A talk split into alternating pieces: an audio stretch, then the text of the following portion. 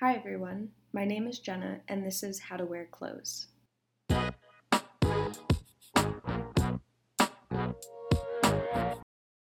So, what are we wearing? This is a question I text my friends constantly, and I want to give you direction to set your own tone.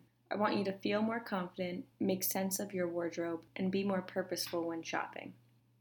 On today's episode, I want to just start by giving you my intentions and qualifications for this podcast. So, for my intentions, I don't want you to buy more. I think sometimes I get wrapped up in videos and TikToks and feel inspired to purchase everything they have, but you don't need to. I'm going to help you understand your style and give function to the pieces that you already have. I hope this makes you more purposeful when creating outfits and gives you the confidence knowing that your outfit has all the right aspects. So, a few qualifications of mine.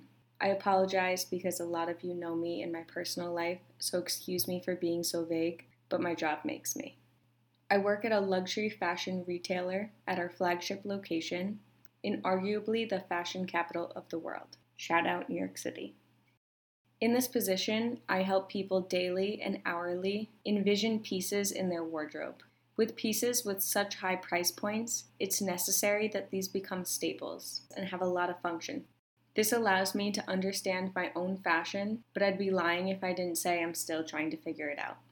I've gone through just about every single phase. There was a Christmas that I was convinced that the skater aesthetic suit me. I asked for the beanie, I asked for the skateboard, which I might add I never learned how to ride, but I was convinced that winter that I was going to go viral on Tumblr.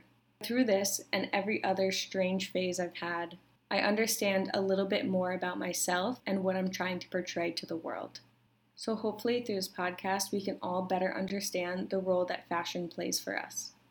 Something else that gives me good insight for this podcast is that I haven't always been the size that I am. There was long periods of time that I was uncomfortable with my body. I was dressing to cover things. I learned the importance of fit and how to hide my insecurities and emphasize the things that I was comfortable with. And then lastly, I'm not even sure if we can call this a qualification, but I have a fashion brand. I might add, it is failing. But the reason for this is because my style is ever changing. I'm still trying to figure out my style and the space that my brand fits in the fashion industry. So I hope this podcast helps you. I know it's going to help me. There's more to come on Urban Country, and I have a lot of ideas for this podcast. We'll talk soon, but thank you guys so much for listening.